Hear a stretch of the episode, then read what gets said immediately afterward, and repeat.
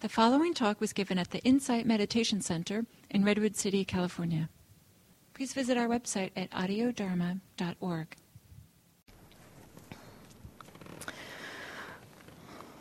So, the title of the day long today is Mindfulness of Mind. And the form of practice that I'm offering today is um, a style that I learned from my teacher, Sayadaw U Tejaniya, uh, who I practiced with in Burma. And the um, uh, practice is a little different. It's different enough that what I'd like to do is just take the first half hour or so and describe a little bit about the practice. I recognize that many of you have been here and heard this before, and and um, today I'm going to make it a little bit more abbreviated, just more as reminders. But I think um, I'm trying to learn a way to do this in abbreviation, such that. Uh, those of you who haven't heard this before, it will make sense to you.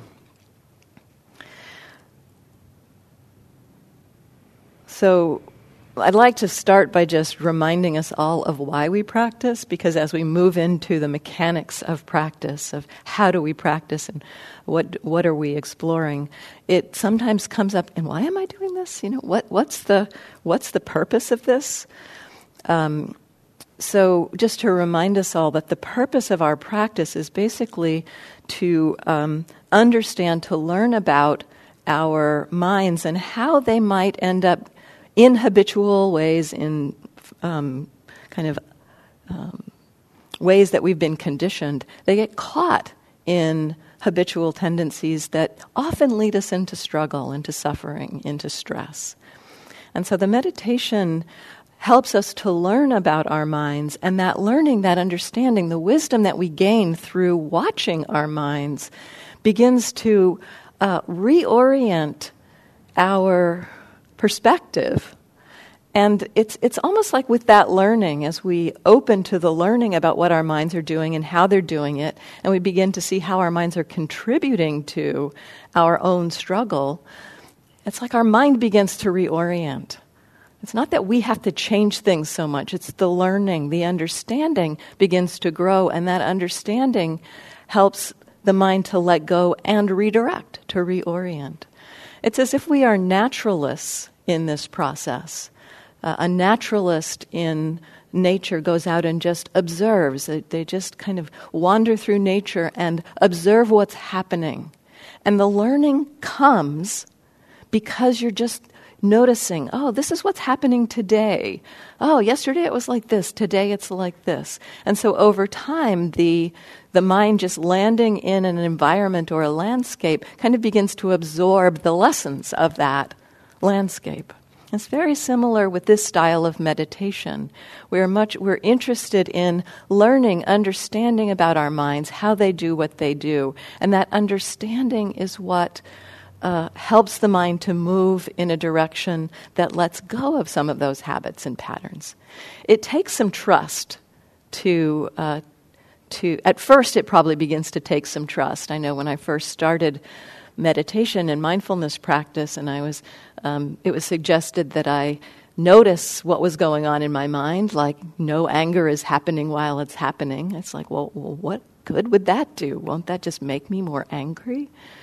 But very quickly, I started to recognize actually, no, it doesn't make you more angry when you are observing that anger or that whatever it is, that pattern, that habit, that difficulty. If you're observing it with curiosity and with a kind of a perspective that's, what is this?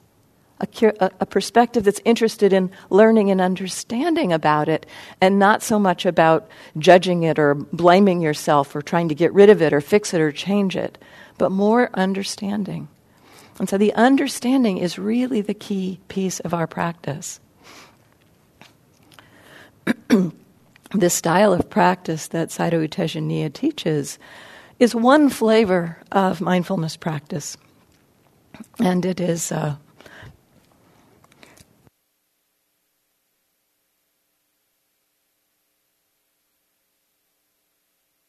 it's not um, the only way we can practice mindfulness, and it may not be for you the best way to practice mindfulness. I'm offering it because I found it to be extremely helpful for me in terms of learning about new aspects of my mind, coming to new understanding, uh, and also it supported me in um, letting go of so much of the striving and over efforting that I had been doing in relationship to practice. So, the style of practice that Sayadaw Tejaniya teaches is what I will call um, a receptive awareness or an open awareness. Rather than choosing or directing the attention to some particular experience, like the breath, uh, we settle back and are curious about what's already happening, what's here, what's obvious in this moment. So we create a stance of receiving experience. And like we settle back and see what comes to us instead of what do I want to look at. So it's a, it's a, it's a shift of that, of that exploration around directing the attention. Instead of choosing what we're paying attention to, we settle back and see kind of what's already being attended to. As we explore this more receptive practice, um, we um, also get curious about how our minds are in relationship to what we're noticing. So there's the kind of the establishing of awareness with this receptive um, perspective, just receiving what's happening. And yet, that's, that's not quite enough. We also need to be curious about how we are in relationship to what is happening because often how we are in relationship to what is happening is a little below the surface of our conscious awareness. And we um, may be kind of unwittingly um, reinforcing habits and patterns in our meditation from our lives. Like we might, we might have a habit of wanting to avoid certain, um, certain things or feeling like certain states of mind are bad or wrong or not part of what we should be noticing. So we may have a habit of kind of uh, an aversive attitude, or we may have a habit of a, of a greedy attitude, of wanting to find pleasant things. And if we're not aware of those habits of mind, they may guide or they may be kind of in charge of our meditation. So we explore from time to time the relationship to what's happening. As we explore the relationship to what's happening, we begin to get curious about the mind. And this is the mindfulness of mind piece of the practice, really, that we are curious. The, the establishing of mindfulness, we're kind of noticing the full field of human experience body, mind, physical, mental. And then in checking the attitude, we're orienting more towards being aware of the mind. How am I in relationship to what is happening? It's, it's helpful to be um, exploring this how am I or how the mind is because essentially, you know, the mind is what drives our experience. The mind is what uh, motivates us. There's a famous quote in the Dhammapada All experience is preceded by mind, led by mind, made by mind. Speak or act with a corrupted mind, and suffering follows like the wagon wheel follows the hoof of the ox. All experience is preceded by mind, led by mind, made by mind. Speak or act with a pure mind, and happiness follows like a never departing shadow. And so the, uh, the understanding that essentially everything we experience, everything we experience, is essentially our mind's work. We don't see without our mind, we don't hear without our mind. It takes that connection or that you know attention, which is a, a factor of mind. It takes it takes that um, aspect of consciousness that we know things. A sight hits our eyes, but if there's not a consciousness, if there's not a mental connection with it, we're not going to see. So the, uh, the mind is essentially the kind of mediator of our experience. And, if, and that, that mediation can have filters on it those that's kind of the attitude and so when we have filters on uh, our um, how we're seeing the world, it influences how we navigate the world. And so this practice begins to educate us in the, the mind and those filters and helps us begin to have um, a curiosity about those filters that kind of obscure experience and lead us towards suffering, and curiosity about those filters or the, the states of mind that help us to move in the direction of freedom, of non suffering. And so the, the, the key elements of this practice are a receptive awareness and a checking of the relationship to what we know from time to time. In this exploration of a receptive practice, it can be different for us if you're used to directing the attention, if you're used to uh, picking an experience to pay attention to. It can be a little uncomfortable to let go of that it's like a tether. It's like a tether to the present moment almost, that I'm paying attention to the breath. I know I'm paying attention to the present moment because I'm paying attention to the breath. And so it can be a little uncomfortable to let go of that and just settle back into receiving experience. And so the very first thing that's helpful to do is to explore relaxation relaxation of body, relaxation of mind. I'll emphasize this a lot through the day. I found it to be one of the most um, supportive tools for my meditation.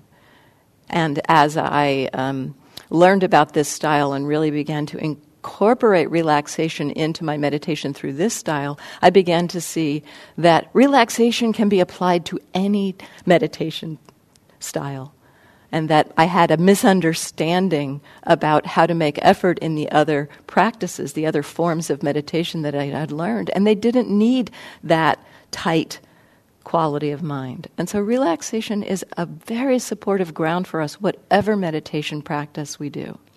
And so I like to begin the meditation with an exploration of relaxing the body, relaxing the mind. And as we do that, we begin to recognize that as the body relaxes, the mind becomes a little more relaxed because there's a very tight inner relationship between mind and body. When the mind is tight and tense and agitated, it creates tension and agitation in the body. If the body is uncomfortable or tense, then it can create tension in the mind. And so, as we relax the body, some of the mental tension can sometimes relax. And as we relax the mind, some of the bodily tension can relax. Mental tension often expresses through being caught in thoughts of past or future. And so, also as we relax the mind, we naturally kind of land in the present moment.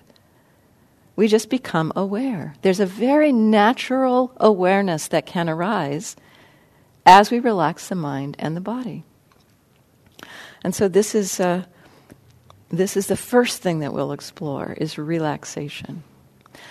And then, in terms of the meditation itself, um, you know, the Buddha taught the meditation, or in, in the Eightfold Path, he he explored um, three components that are really the components of the Eightfold Path that relate to the meditation t- technology, and that is uh, wise effort, wise mindfulness, and wise concentration. And all of these factors come into play in every meditation technique. And so I'd like to describe how these factors come into play in this style. So, mindfulness first. As I said, we're practicing a receptive awareness instead of a directed attention. And this is a piece that's um, helpful to begin to recognize, at least when I first started uh, the meditation, I thought that mindfulness meant choosing an object to pay attention to. I thought that I was only mindful when I picked the breath or picked, you know, picked something to pay attention to. Like the instructions were pay attention to the breath. If the, if you feel the attention pulled to something, let go of the breath and turn the attention to that other experience. And so there was a kind of a consciousness about what we were directing the attention to. And I thought that in order to be mindful, I had to be choosing the object, I had to be choosing the experience. I'll use the words object and experience kind of to same, uh, meaning the same thing in this day. And so it's useful to begin to recognize that mindfulness is a separate factor of mind than attention. Mindfulness we could describe as just being aware, knowing what's happening in the present moment while it's happening. Just knowing what's here, what's obvious. Directing the attention is the function of mind that picks something out of the environment to attend to. So they're separate features or separate functions of our mind. And we can begin to see that they are not the same as we, um, you know, uh, just reflect on the way we go through our day. You know, if we, if we um, think about driving here, for instance, were you mindful the entire time you drove here? Probably not. And yet, the mind was paying attention. Some part of the mind was paying attention to the road so that you got here safely. So it's not necessary. Mean, attention does not always bring mindfulness with it, so we can see they're separate in that way. And then we can also be curious about is it possible to be mindful without being involved with picking what to pay attention to? And that is also possible. We can kind of settle back just right now. What's most obvious in your experience? Where is the attention naturally? Maybe it's seeing because you're looking at me, or maybe it's hearing because you're hearing my voice, or maybe it's something in the body. What's obvious in this moment? Not choosing it, it's, it's the stance of what's coming to you. It's like settle back and see what, what, what is most obvious. What is the mind already paying attention to? There is attention happening, but not necessarily chosen by uh, by me, not by my conscious trying to choose it. in some ways, this factor of attention, we can uh, think it's, it, uh, explore that it's kind of like the way um, the breathing works. You know, we can consciously choose to breathe in and breathe out. We can be involved in the breathing process. And direct the breathing process. But if we're not directing the breathing process, the breathing process goes on. We do not have to be involved with breathing. And very similarly, with attention, we can be involved in choosing what to pay attention to. But if we don't do that, we can settle back and attention will pick up on something. And this is what we're exploring here in this style. Can we begin to receive what we are aware of. Along with this receptive awareness, uh, this quality of settling back and receiving, is kind of an interest or curiosity in what it means to actually be mindful, what it means to be aware.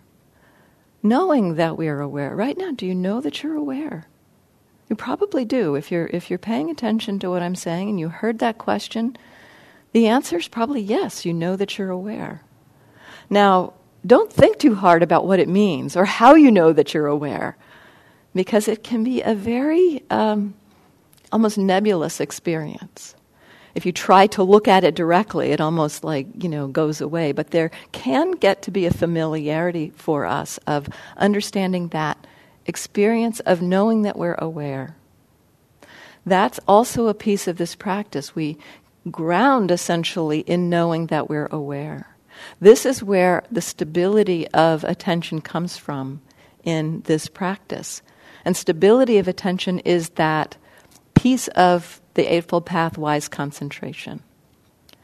In, uh, in our usual practice, we are often or, or in, a, in a very familiar practice that we often explore here at the center, the, the mindfulness of breathing, we're directing the attention to the breath and stabilizing the attention on that experience. And that's kind of what helps us to know yes, I'm, I'm remembering to be mindful moment to moment. In this practice, we lose that reference point of some particular experience. And so, what our reference point becomes is Am I aware? Do I know that I'm aware? Sometimes we can answer yes to that question, but not necessarily um, know what it is that we're aware of. And that's okay. if you if it's no, if there's nothing obvious that's being received in in awareness, just settle back and yep, but I know that I'm aware. I know that I'm aware. And then at some point in that field, there'll be some obvious thing. A door will close and I'll be like, oh, that's what's obvious in this moment. Or a strong sensation will arise in the body, and that's what's obvious in this moment. So we kind of settle back into the knowing that we're aware, and that's our reference point. Am I aware? Am I aware? And what is being received in that awareness? As we explore this receptive style of awareness, you know, what, what begins to happen is that we start to see that there's a lot going on in that awareness that we didn't actually know was happening before in the directing of the attention to something like the breath, we know what we're looking at. You know, we, are familiar with it. We, we can kind of remember, yes, this is what an in breath feels like, this is what an out breath feels like. As we let go of directing the attention, sometimes what happens is that we land or get um, what, what the attention is contacting is something that's unfamiliar to us. And so this practice begins to expand the field of things that we uh, can become aware of. Not just the things we already know, but things that we may not be familiar with. And a lot of the things we're not familiar with are places where the mind can um, pick up on that thing and get lost in thought. It's like that's often the way the mind wanders is that the mind kind of shifts to something that we're not so conscious of and then we start thinking about it or, or going out in that in that direction so receiving experience and being curious am i aware? That the awareness itself becomes our reference point for being present. The mind will wander of course. It will get lost in thought. And um, it's often helpful as the mind gets lost in thought to come back to, you know, we, what, actually what happens, the mind is lost in thought. There's nothing, no instructions at that point. You know, there's nothing I can tell you to do when the mind is lost because there's not mindfulness to apply anything. And so the moment that mindfulness returns, that moment we can start to uh, be curious again. And the first thing that I like to suggest you explore in the moment that mindfulness returns is awareness is back. I'm aware again. That that curiosity of, oh, this is what it's like to be aware. In the in the moment, the contrast between mindfulness being gone and the mindfulness returning, there can be a little more um, awareness or familiarity with what it actually means to be aware. Because there's a difference, there's a kind of a, a recollection almost of what it was like before we were um, back. And there can be a little bit of a, oh, this is what this is what awareness is. It's like the light coming on. There's a, a sense of the kind of um, clarity or presence or just being here that becomes clear in that moment. So when the mind returns from wandering, first thing, oh, awareness is back. And then in that moment, often helpful to relax. If, uh, if you notice particularly that there's tension that has arisen while the mind is wandering, which can well happen, really helpful to just start with relaxation again. Relax the body, relax the mind, and then again explore what's obvious coming into that receptive stance. What's obvious? What's obvious? So, in terms of mindfulness, uh, this, it's very simple, this practice. Am I aware? And what am I aware of?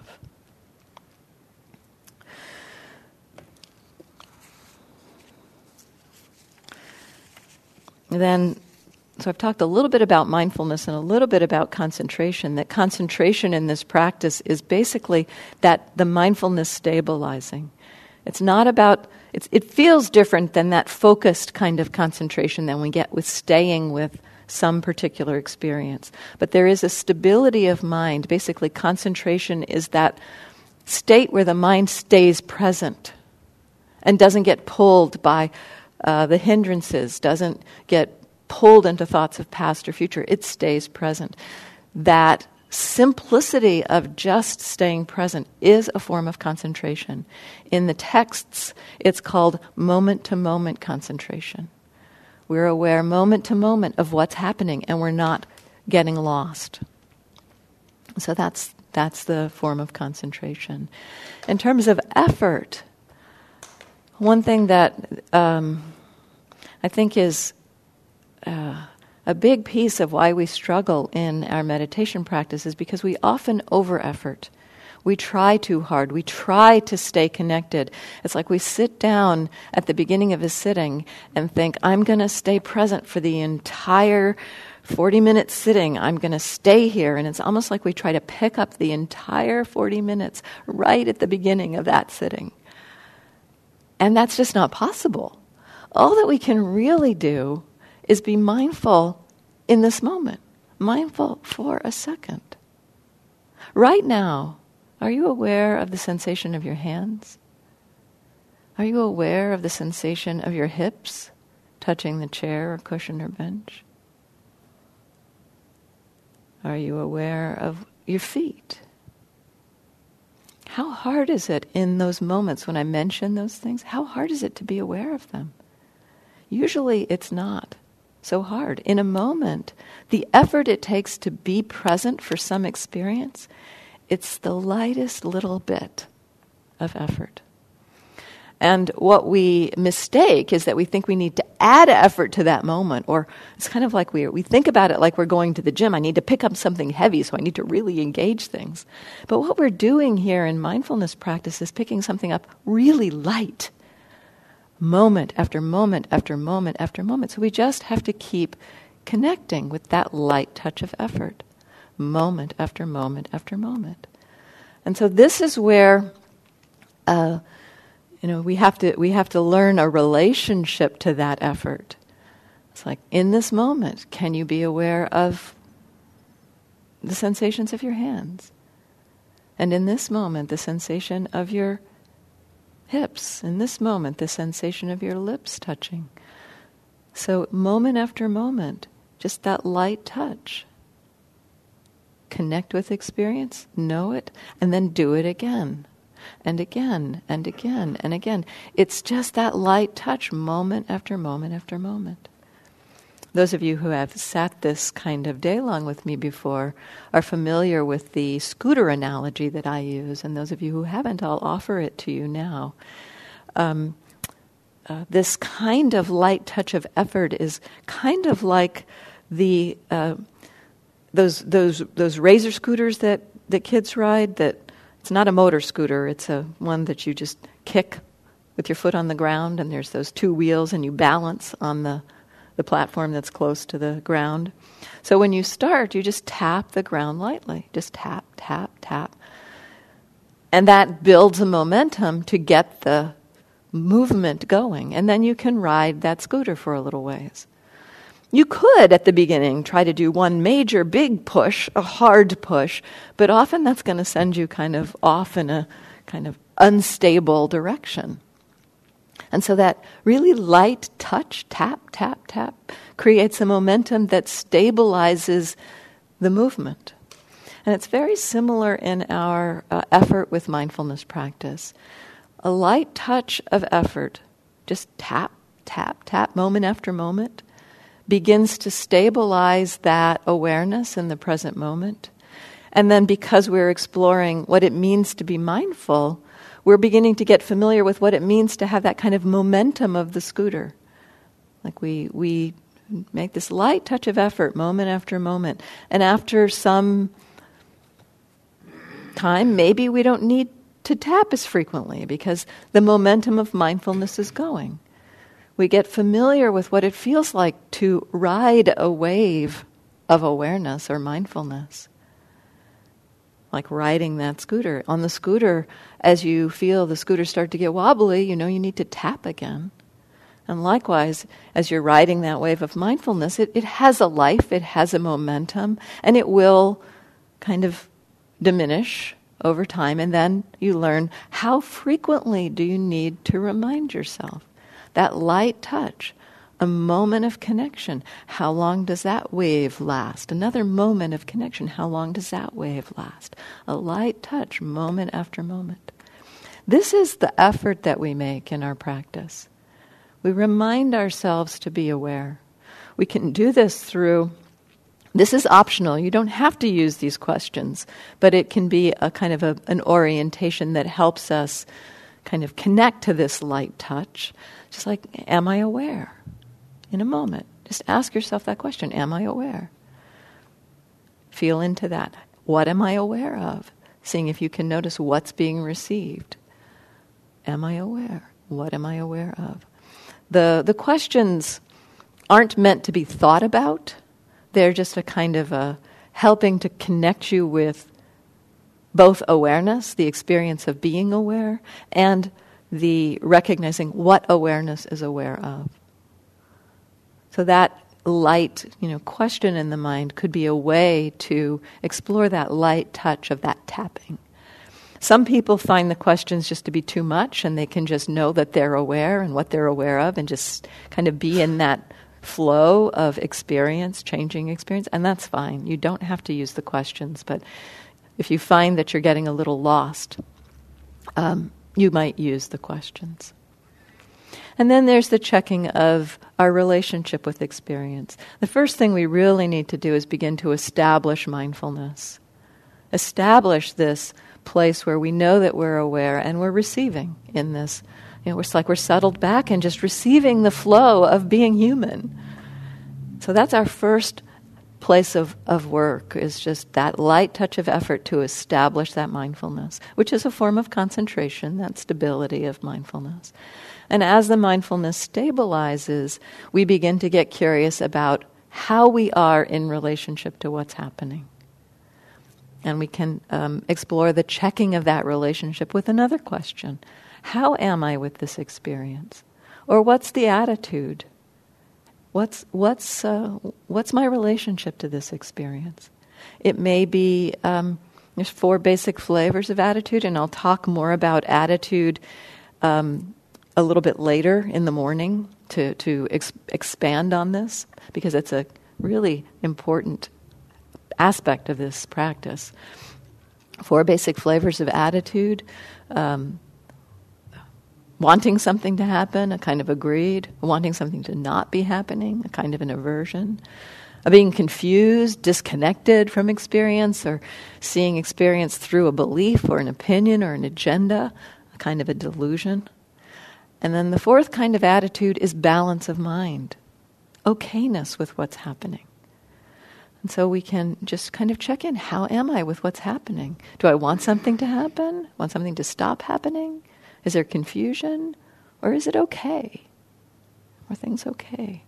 And again, as I said earlier, this helps us to recognize what the mind is doing in relationship to experience, which is essentially what the Buddha taught. This, what the mind is doing in relationship to experience, is what's driving us in the direction either towards struggle, stress, suffering, or in the direction of ease, peace, or happiness. So, this checking of the attitude is an important piece of our practice.